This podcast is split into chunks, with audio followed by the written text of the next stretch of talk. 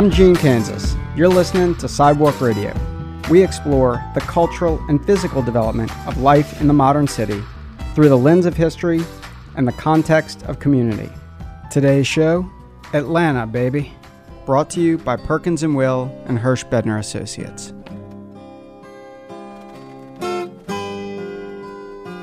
On July 14th, my wife Deanna and I celebrated Levi, London, Kansas's first birthday to great fanfare, lots of smiles, and, of course, a smash cake.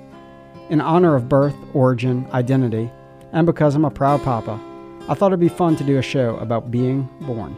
Our guests today are Northside Hospital labor and delivery nurse Sharon Magruder and community volunteer, freight train conductor, and friend Angel Poventud. Before we hear from these folks, let's take a moment and please welcome Mom of the Year, my wife, Deanna Kansas.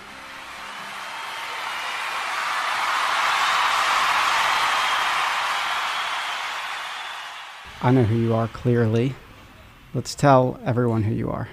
Well, I am Deanna Kansas. I am a mother of one year to Levi. I am a real estate agent with Atlanta Fine Homes Sotheby's and supporter of the arts, board member of Museum of Design Atlanta, MODA. And a tennis player who can just thrash me. that is true. so, as you know, because and, and I should let people know, you have been a major collaborator and contributor to Sidewalk Radio over the years. Thank you. You've come up with tons of great ideas, and you very directly inspired today's show about birth and origin, in that you are the mother to our son Levi. So, thank you for all of that. My pleasure. So, given today's topic, I thought we could kind of talk a little bit about, well, you know, before we get to Levi, where you're from. I am from Mississippi, um, a small town called Senatobia. Many of you have probably not heard of it, but um, it's about 30 miles south of Memphis, and spent most of my life in Mississippi. Went to college there at Millsaps, and then fortunately was able to um, leave Mississippi and then leave the country for a little while and spent four years in Europe um, before moving to Atlanta eight years ago. One of our reasons for being here today, our adorable teething, teething rapscallion, one year old Levi. I mean, he's an Atlantan. He was yeah. born at Northside Hospital July 14th, 2014. Atlanta is growing because there are more people moving here, but also with more people moving here, there are more people being born here. Well, let's talk about the first moment.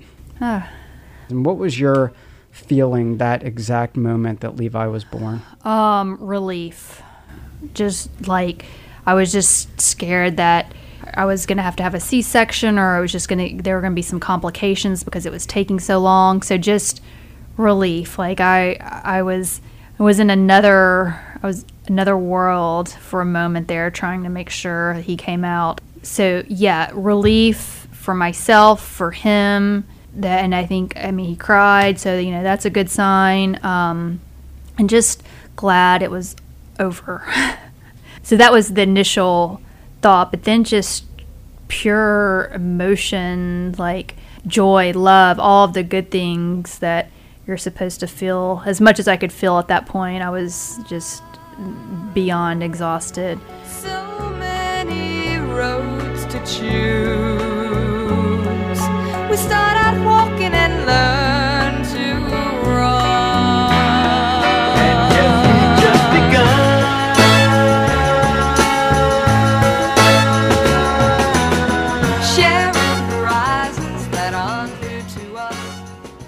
Northside Hospital has 2,500 physicians and 535 licensed beds in its Atlanta hospital.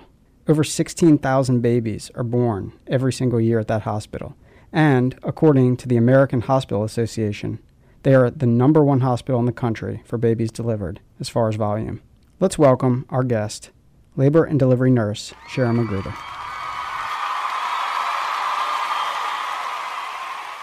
I am a nurse at Northside Hospital. My name is Sharon Magruder. I've been in nursing for 46 years.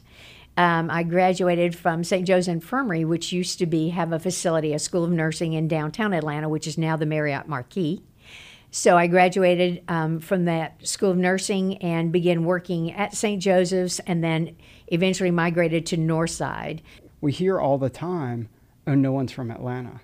Yet Northside delivers more babies than any other hospital in the U.S., right? That's correct. Can you help us understand that?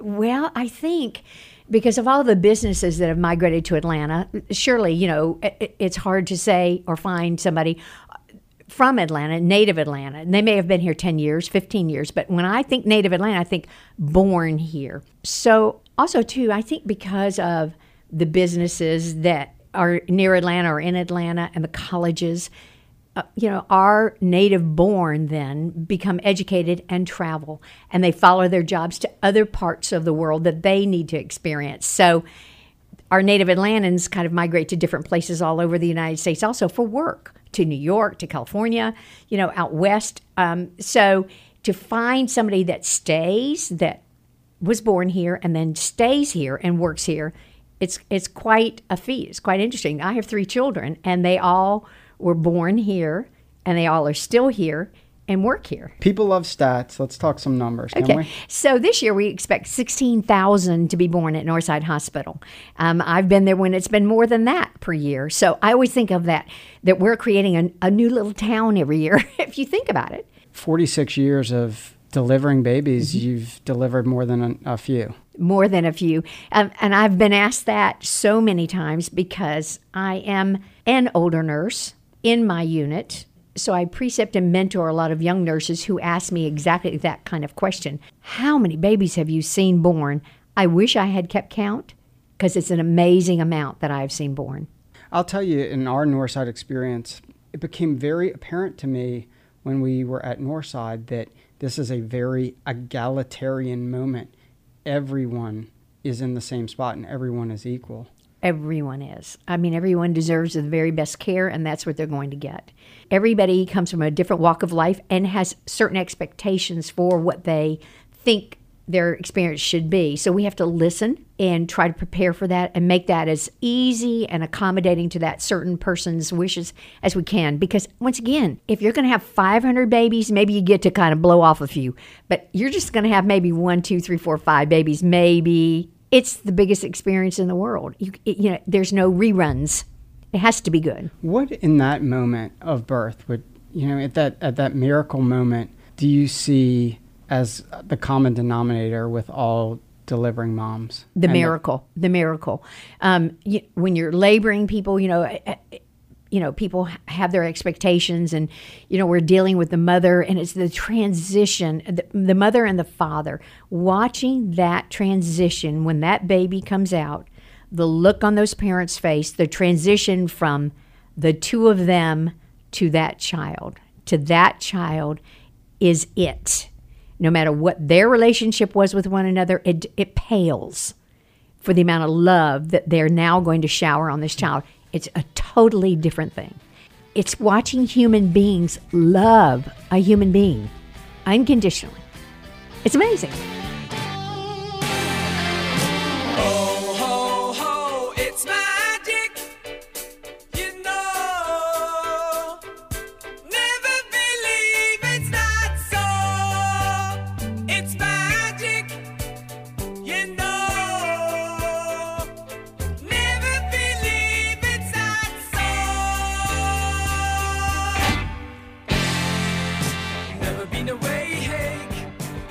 Okay, so we'll do the, the grader. My name is Angel Poventud. I am a freight train engineer and conductor for CSX Railroad, which is my day job.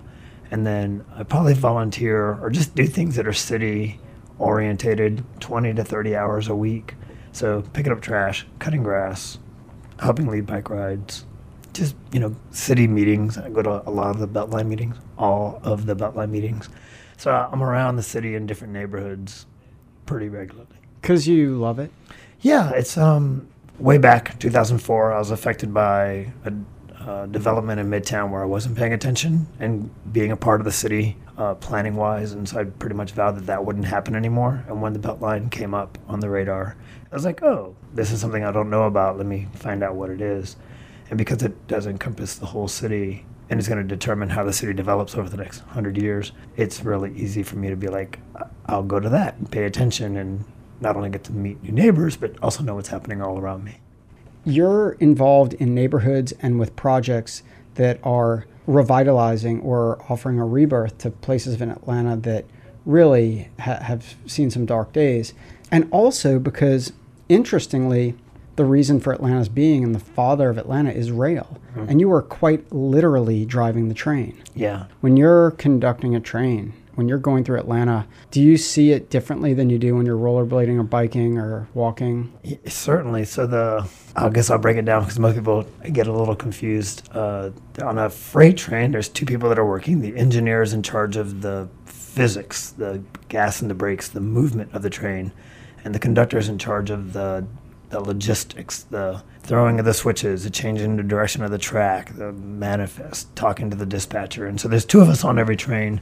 The engineer sits on the seat and doesn't leave the seat, and the conductor gets off the engine and does a lot of work on the ground. Um, but yeah, the, the moment you get on a train, you're behind everything. You're behind the neighborhoods, you're behind the parking decks, you're running alongside the creeks. Um, it's a completely different environment. It's nothing like what happens when you're in a car or a bike or walking. I, I like to say that Atlanta, the city of Atlanta, is a rail creation, whereas the metro area is definitely a car creation. But we've always been rail, and you know we're trying to get back to that. But yeah, we've lost this connection that we've always had. That's organic and natural, and we've forced it into a like a car puzzle but that's the wrong puzzle to be in. So that's the birth kind of of Atlanta is rail. and then the community work that you're doing is this rebirth of certain neighborhoods. And I know that you've got some that you're particularly fond of. Um, maybe you can share a couple uh, in Atlanta that are close to your heart and what you're personally doing within this. You've got uh, Pittsburgh, Capitol View, Capitol View Manor, and Adair Park that all are at the southern terminus of the, tr- the new trail.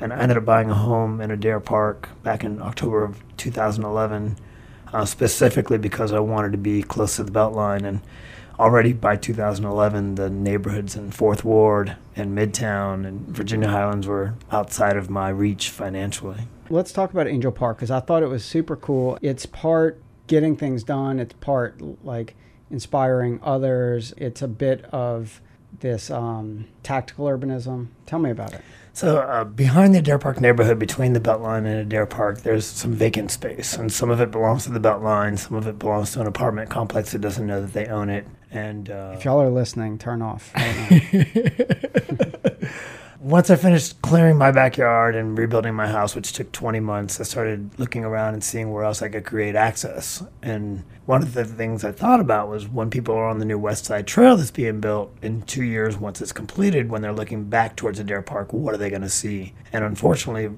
as it was, was just a bunch of overgrowth because it was land that wasn't being cared for. I took it upon myself to start clearing it to make it accessible. It was funny, one of the kids in the neighborhood at one point came up to me and she said, "Does the government know what you're doing?"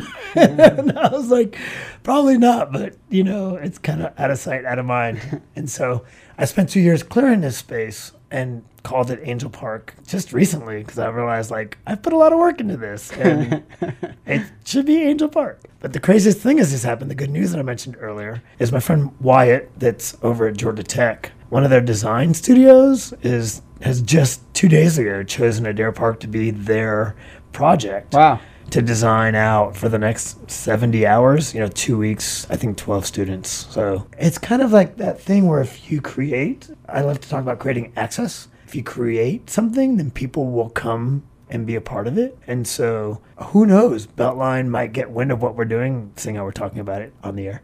I know I've talked to them about the potential for them taking on that space as park space, but here's you know, our local college doing a free um, design for the space just to help us think about what it could be. Yeah, I mean, that's kind of the deal, too, right? It's like you are showing people that they can that they can be creative and thoughtful and intentioned, well intentioned with what they want to do. There's a process that you have to go through, but sometimes it takes bending the rules a little bit to get others to see it.